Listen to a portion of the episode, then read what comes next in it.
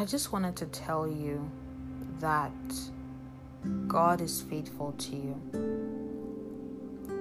And the reason why I'm saying this is because sometimes we feel we might we might be in certain situations that might make us feel like God is done with us and he doesn't want to have anything to do with us anymore. And I would know this because I this exact this was exactly where I was a few weeks ago. You know, I just felt like I wasn't getting everything right. I was disobeying God a lot. I would do the things I would want to do when He didn't want me to do them. And I just felt tired. You know, I felt frustrated with myself. I, I was even, I just wanted to give up on me. And I felt like maybe God just wanted to do the same as well. But then I had that that morning in my devotion, I had God speak to me and remind me and tell me that He is faithful to me.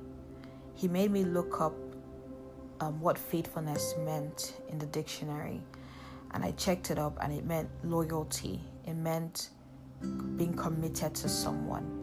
And God just told me that He's faithful to me. He's committed to me. He's loyal to me.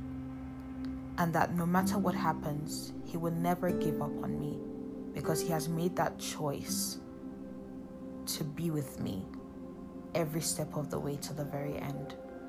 And so, if you're listening to this episode and you're feeling like, you know, God has probably given up on you because maybe you're not just getting things right, or maybe because you're going through a very difficult situation, or maybe because He's not answering your prayers, I just wanted to remind you that God is faithful, committed, loyal to you. And maybe you're even the person who has had people betray you all your life, people that you've trusted the most, and you're thinking, is God like that?